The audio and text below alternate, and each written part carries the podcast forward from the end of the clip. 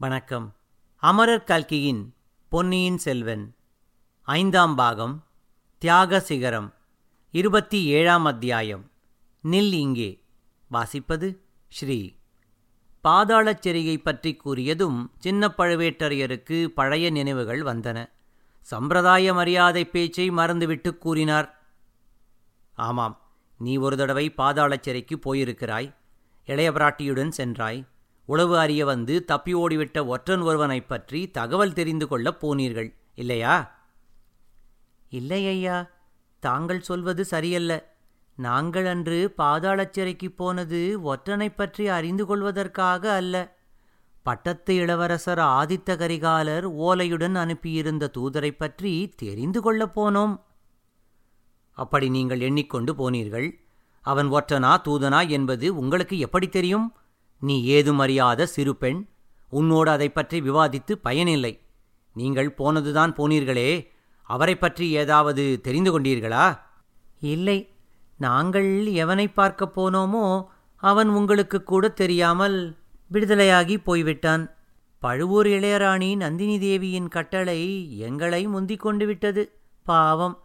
நீங்கள்தான் என்ன செய்வீர்கள்? சின்ன பழுவேட்டரையர் உதடுகளை கடித்துக் கொண்டார். தமது எச்சரிக்கையை பொருட்படுத்தாமல் தம் தமையனார் இளையராணிக்கு அதிக இடம் கொடுத்து வந்தது இத்தகைய இளம் பெண்களுக்கு கூட அல்லவா ஏச்சாகப் போய்விட்டது?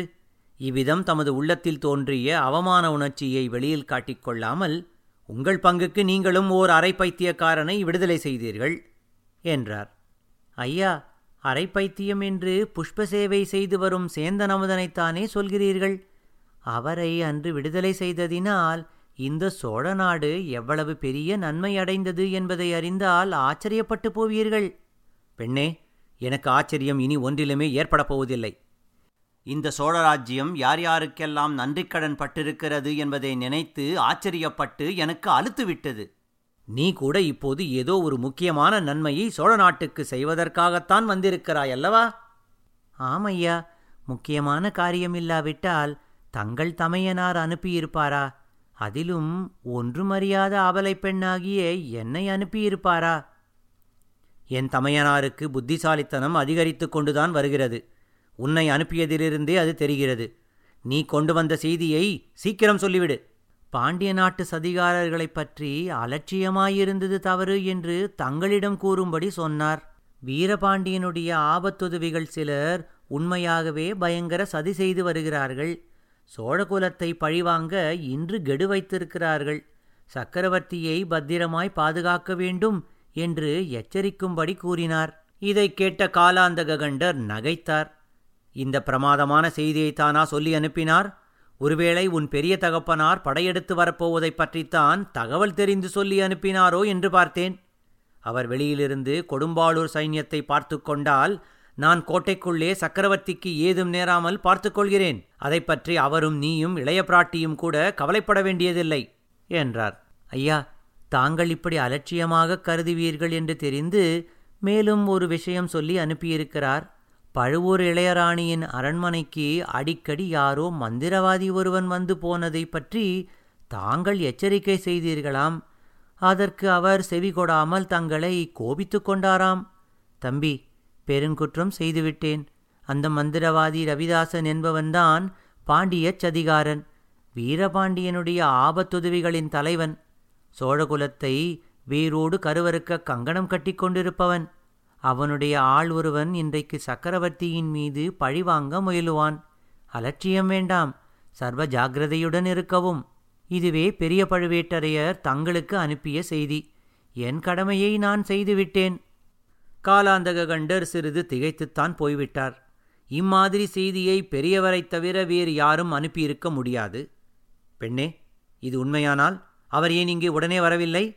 உன்னை எதற்காக அனுப்பினார்? என்னை அவர் அனுப்பவில்லை. அவர் இளைய பிராட்டியிடம் கூறினார். இளைய பிராட்டி என்னை அனுப்பி வைத்தார். ஆதித்த கரிகாலருக்கும் இன்றைக்கே ஆபத்து வர இருக்கிறது. ஆகையால் அவரை காப்பாற்ற அவர் திரும்பி போயிருக்கிறார். இங்கே இருந்து? அவர் உங்களை எங்கே பார்த்தார்? குடந்தையில் ஜோதிடர் வீட்டில் பார்த்தார். இன்னும் தங்களுக்கு சந்தேகம் தெளியவில்லையானால் இதையும் கேளுங்கள். தங்கள் அண்ணன் படகில் கொள்ளிடத்தை தாண்டி வந்தபோது புயலடித்து படகு கவிழ்ந்துவிட்டது. தப்பிப் பிழைத்து கரையேறி பள்ளிப்படையில் படுத்திருந்தபோது சதிகாரர்கள் பேசியதை கேட்டு தெரிந்து கொண்டார். ஐயா இன்னமும் இங்கேயே நின்று பேசிக் கொண்டிருக்க வேண்டுமா? அல்லது அரண்மனைக்கு போகலாமா? பெண்ணே நீ சொன்னதெல்லாம் உண்மையாகவே இருக்கட்டும். எப்பேற்பட்ட சதிகாரனாயிருந்தாலும் கோட்டைக்காவலை கடந்து வர முடியாது. நீ பெண்ணாயிருப்பதினால்தான் உள்ளே வரவிட்டேன். வெளியே இருந்து வர வேண்டும் என்பது என்ன? சதிகாரர்கள் கோட்டைக்குள்ளேயே இருந்து விட்டால் ஒரு நாளும் முடியாத காரியம். சரி அது தங்கள் பொறுப்பு. என் கடமையை நிறைவேற்றிவிட்டாய். இனி நீ திரும்பி போகலாம். இல்லை ஐயா என் கடமையில் ஒரு பாதியைத்தான் நிறைவேற்றி இருக்கிறேன் சக்கரவர்த்தியை பார்த்து இளைய பிராட்டியின் செய்தியை சொல்லிவிட்டால் முழுதும் நிறைவேறியதாகும். அந்தச் செய்தியையும் என்னிடமே சொல்லிவிடலாம். முடியாத காரியம். சக்கரவர்த்தியிடம் நேரில் தெரிவிக்கும்படி இளைய பிராட்டியின் ஆக்ஞை. இதோ இளைய பிராட்டியின் முத்திரை மோதிரம். ஆ முத்திரை மோதிரம் யார் யாரிடமோ வந்துவிடுகிறது. இளைய பிராட்டிதான் கொடுத்தாள் என்பது என்ன நிச்சயம்? உன் பெரிய தந்தை இந்த கோட்டையை முற்றுகையிட்டிருக்கிறார். உன்னை எப்படி நம்புவது? ஓர் அபலை பெண்ணால் என்ன அபாயம் நேர்ந்துவிடும் என்று பயப்படுகிறீர்கள்? பெண்ணே பழுவூர் வம்சத்தினர் பயம் என்பது இன்னதென்று அறியமாட்டார்கள். அப்படியானால் என்னை அரண்மனை வரையில் போகவிடுங்கள். தாங்களும் கூட வாருங்கள். இன்றைக்கெல்லாம் சக்கரவர்த்தியின் மனக்கலக்கம் மிகவும் அதிகமாயிருக்கிறது. அந்த கலக்கத்தை தீர்ப்பதற்குரிய செய்தியுடன் நான் வந்திருக்கிறேன். ஐயா விஷயம் இன்னதென்று அறிந்தால் என்னை தடுத்து தாமதப்படுத்தியதற்காக தாங்களே பச்சாதாபப்படுவீர்கள். சின்ன பழுவேட்டரையர் சிறிது வியப்பு குறி காட்டி பெண்ணே ஒருவேளை சின்ன இளவரசர் பொன்னியின் செல்வரை பற்றி செய்தி கொண்டு வந்திருக்கிறாயா? என்றார். ஆம் தளபதி. ஆஹா சின்ன இளவரசர் சுகமாயிருக்கிறாரா? இப்போது எங்கே வந்து கொண்டிருக்கிறார்? அவருக்கு சதிகாரர்களால் அவருக்கும்? ஆம் பாண்டிய நாட்டு சதிகாரர்களால் அவருடைய உயிருக்கும் அபாயம் நேர இருந்தது. ஆனால் கடவுள் அருளால் விபத்து ஒன்றும் ஏற்படவில்லை. சௌக்கியமாய் இருக்கிறார். இது தங்களுக்கு சந்தோஷம் அளிக்கும் அல்லவா? நல்ல கேள்வி. சின்ன இளவரசர் சௌக்கியமாய் இருப்பது பற்றி சந்தோஷப்படாமல் துக்கப்படுவார்களா? வா வா. உன்னோடு வீண் பொழுது போக்க விரும்பவில்லை. அரண்மனைக்கு வந்து சக்கரவர்த்தியிடம் நேரில் சொல்ல வேண்டியதை சொல்லிவிடு. இவ்விதம் கூறி சின்ன பழுவேட்டரையர் தம் யானையை மேலே செலுத்தினார். இளவரசரைப் பற்றி அறிந்து கொள்ள அவருக்கு பெரும் ஆவல் உண்டாயிற்று. அவருடைய மாப்பிள்ளை மதுராந்தகன் தஞ்சை சிம்மாசனம் ஏறுவதற்கு அருள்மொழிவர்மன் ஒரு போட்டி என்பதாக அவர் என்றும் கருதியதில்லை. சக்கரவர்த்திக்கு அந்த எண்ணமே இல்லை என்பதை அவர் அறிவார். அருள்மொழி தந்தை சொல்லை தட்டக்கூடியவனும் இல்லை. குந்தவை தலையிட்டு ஏதேனும் குளறல் செய்யாமல் இருக்க வேண்டும் என்பதுதான் கவலை. அவள் இப்போது ஏதேனும் சூழ்ச்சி தொடங்கியிருக்கிறாளா என்ன? அருள்மொழியை தன் வசத்தில் வைத்துக்கொண்டு ஏதேனும் தந்தைக்கு தாறுமாறான செய்தியை அனுப்பியிருப்பாளா? இளவரசனைப் பற்றி இந்த கொடும்பாளூர் பெண் உண்மையாகவே செய்தி கொண்டு வந்திருந்து சக்கரவர்த்தியிடம் கூறினால் அதை அவர் தம்மிடம் சொல்லாமல் இருக்க மாட்டார். அருள்மொழிவர்மரின் உத்தேசம் இன்னதுதான் என்று தெரிந்து கொண்டால் அதற்கேற்ப தாம் செய்ய வேண்டியது பற்றி தீர்மானித்துக் கொள்ளலாம் அல்லவா? அச்சமயத்தில் பூதி விக்ரமகேசரி தஞ்சை கோட்டை மீது படையெடுத்து வந்திருக்கும் சதிகாரச் செயலை பற்றியும் சக்கரவர்த்தியிடம் தெரிவித்து விடலாமல்லவா? இரண்டு யானைகளும் அரண்மனை வாசலில் வந்து நின்றன. சின்ன பழுவேட்டரையர் இலகுவாக யானை மீதிருந்து கீழே குதித்தார். இன்னொரு யானை மலை அசைவது போல் அசைந்து மண்டியிட்டு படுத்தது. இரண்டு பெண்களும் யானை பாகனும் கீழே இறங்கினார்கள். வாசற்காவலனை அழைத்து சின்ன பழுவேட்டரையர் ஏதோ கூறினார். அவன் அரண்மனையின் முன்வாசலை திறந்துவிட்டான். காலாந்தக கண்டருடைய மனத்தில் அவருடைய தமையனார் சொல்லி அனுப்பியதாக வானதி கூறிய செய்தி உறுத்தி கொண்டிருந்தது. அதை அவர் அலட்சியம் செய்ய பார்த்தும் முடியவில்லை. முக்கியமாக மந்திரவாதி ரவிதாசனைப் பற்றி அறிந்தது அவருடைய மன அமைதியை மிக குலைத்தது. வீரபாண்டியரின் ஆபத்துதவிகளைப் பற்றி அவர் முன்னமே அறிந்திருந்தார். ஆனால் அவர்களுக்கு தஞ்சாவூர் கோட்டைக்குள்ளேயே இடம் கிடைத்திருந்தது என்று அறியவில்லை. பழுவூர் இளையராணி மந்திரவாதியை அழைத்து பேசுவதெல்லாம் பெரிய பழுவேட்டரையரை மேலும் மேலும் தன்வசப்படுத்துவதற்காகவே என்று அவர் நம்பிக்கொண்டிருந்தார். அண்ணன் தம்பிகளுக்குள்ளே விரோதத்தை வளர்ப்பதும் அவளுடைய நோக்கமாயிருக்கலாம் என்று நினைத்தார். இப்போது இந்த பெண் சொல்வது சிறிது பீதிகரமான செய்தியாகத்தான் இருக்கிறது. ஆயினும் எந்த மந்திரவாதி அல்லது சதிகாரன் என்ன செய்துவிட முடியும்? தம்முடைய அனுமதியின்றி சக்கரவர்த்தியின் அரண்மனைக்குள் ஓர் ஈயும் நுழைய முடியாது. சக்கரவர்த்தி வெளியிலே வருவதும் கிடையாது. இருந்தாலும் அரண்மனையைச் சுற்றிலும் இன்னும் கொஞ்சம் பாதுகாப்பை பலப்படுத்தி வைப்பது நல்லது.